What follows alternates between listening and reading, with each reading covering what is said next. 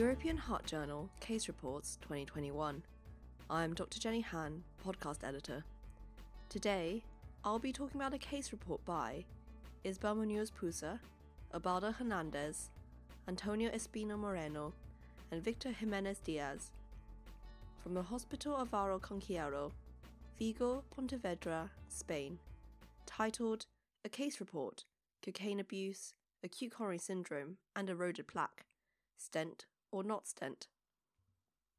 The main cause of ACS, acute coronary syndrome, is plaque rupture, but it can be caused by other mechanisms such as plaque erosion or calcified nodules, which may not require stenting. This case report demonstrates the use of OCT, optical coherence tomography, to identify a case of ACS caused by plaque erosion which was able to be managed conservatively. The case a 45 year old man presented to the emergency department with chest pain and syncope whilst driving. He was a smoker with a 30 pack year history and active cocaine user. He had no other risk factors for cardiovascular disease and no family history of heart disease. His current medications were quetiapine, sertraline, and omeprazole. Examination revealed a blood pressure of 110 over 80 millimeters of mercury and pulse of 74 beats per minute. Cardiac and respiratory examinations were normal, and he had no signs of heart failure. The ECG showed sinus rhythm with ST elevation in the inferior leads and mild specular changes in the high lateral leads.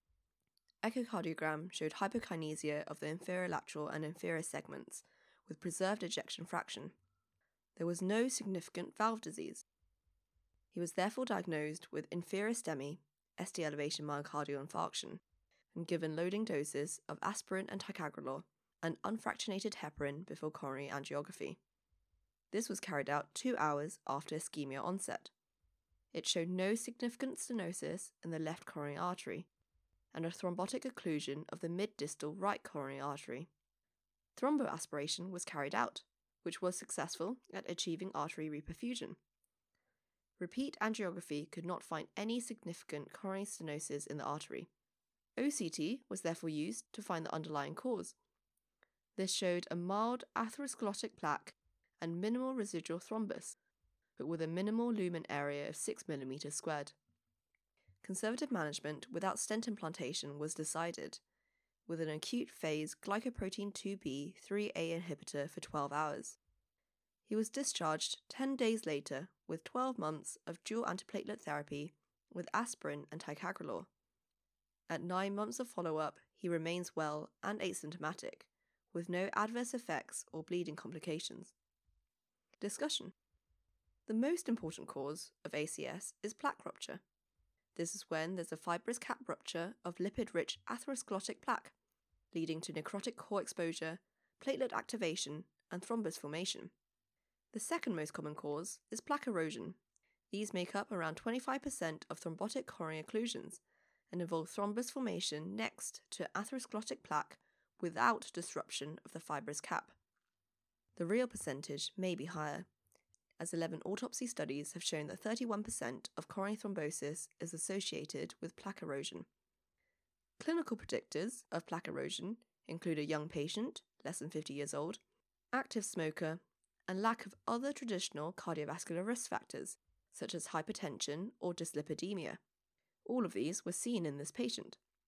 It also appears to be more common in women. A 1999 study of nearly 300 consecutive cases of acute myocardial infarction found 37.4% of women and 18.5% of men had plaque erosion. The pathophysiology of plaque erosion is not well understood, but seems to involve granulocytes which induce endothelial cell injury, leading to disruption to the endothelial cell monolayer and the formation of a thrombus, which is predominantly platelets. In contrast, plaque rupture involves macrophages and exposure of thrombotic substrates such as tissue factor, leading to a thrombus, which is predominantly red blood cells.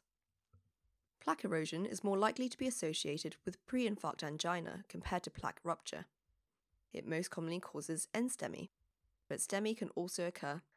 Plaque erosion is also more likely to be limited to a single coronary vessel, and has a smaller infarct size. This might be because lumens tend to be larger, with less impairment of arterial integrity, so the thrombus that forms is more likely to be non occlusive or could easily embolize distally. To characterize a plaque, CTCA, CT coronary angiography, angiography, IVUS, intravascular ultrasound, and OCT may be used. Angiography may only be able to show macroscopic plaque morphology, but may be able to identify lesions with a higher likelihood of being plaque erosion for further imaging.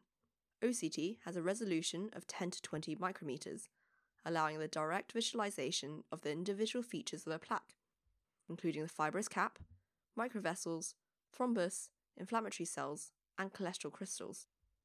Even still, it is not able to show the characteristic disruption of the endothelial monolayer in plaque erosion, which is between 1 to 5 micrometers. In contrast, IVUS has a resolution of 20 to 40 micrometers, and CT scans have a resolution of 200 to 500 micrometers, making them suboptimal for visualizing a fibrous cap. Currently, plaque erosion is a diagnosis of exclusion through OCT. A disrupted fibrous cap suggests plaque rupture or calcified nodule, and an intact fibrous cap suggests plaque erosion. However, it is not perfect, as thrombi may shadow structures will be misinterpreted as dissections or intimal disruptions. Near infrared spectroscopy IVUS has expanded knowledge of plaque erosion, but the way this technique fits into clinical practice remains to be validated. Compared to ACS caused by plaque rupture, where guidelines recommend timely PCI, percutaneous coronary intervention, for both STEMI and most NSTEMI, the treatment of coronary plaque erosion is more contentious. There are ongoing debates about whether stenting is required, as previous studies seem to show that these patients do well with conservative management.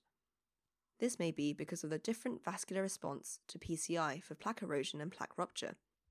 It seems that there are better immediate post stent outcomes in plaque erosion than in plaque rupture, but there is less vascular healing at six months, possibly because the larger thrombus burden in plaque rupture causes more platelet derived growth factor release, leading to a better degree of neointima coverage. Some papers have investigated this, a 2013 paper of 31 NSTEMI patients with plaque erosion diagnosed through OCT with no local critical stenosis found that no myocardial infarction, heart failure, or deaths occurred in patients treated with dual antiplatelet therapy and in patients treated with angioplasty and stenting. Two years on, none of the 12 patients treated conservatively and one of the 19 patients treated with a stent required additional vascularization.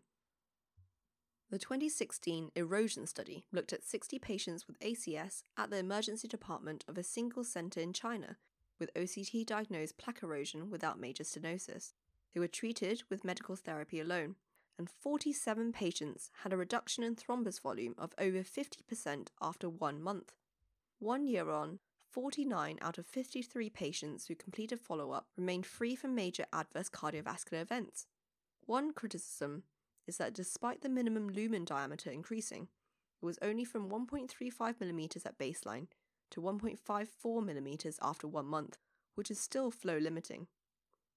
A 2017 retrospective study of 62 patients with plaque erosion diagnosed by OCT from Massachusetts General Hospital found no adverse cardiac events for up to one year among those who were treated conservatively. A 2018 French study of 46 patients examined whether patients in a selected population may be able to avoid stenting through a two step strategy with primary PCI without stenting, followed by delayed OCT a few days later. There was no difference in major adverse cardiac events compared with primary stented patients. This population was mostly plaque erosion patients and demonstrates a method of incorporating OCT assessment in stable patients. The evidence suggests that some patients with plaque erosion without major stenosis seem to do better with conservative therapy, but this remains an area of some debate. The authors chose conservative therapy in this case report. This medical therapy is often initially through aspirin and ticagrelor and unfractionated heparin through imaging. Most patients would require aspiration thrombectomy, as seen in this case, followed by dual antiplatelet therapy and a glycoprotein 2b 3a inhibitor if possible. However, this is a developing area.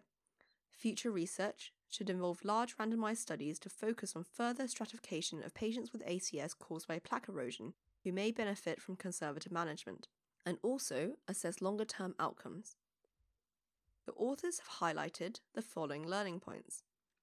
OCT is a high resolution intracoronary imaging that provides accurate plaque assessment in vivo in the setting of acute coronary syndrome. Young age, history of active smoking, and cocaine use are common clinical features in patients with acute coronary syndrome due to eroded plaque. Conservative treatment without stent implantation, maintaining dual antiplatelet therapy with a potent P2Y12 inhibitor, if possible, is a safe strategy in cases of eroded plaque as a cause of acute coronary syndrome. Thank you to the authors of this case report for highlighting this fascinating case for us. And thank you for listening to European Heart Journal Case Reports podcasts.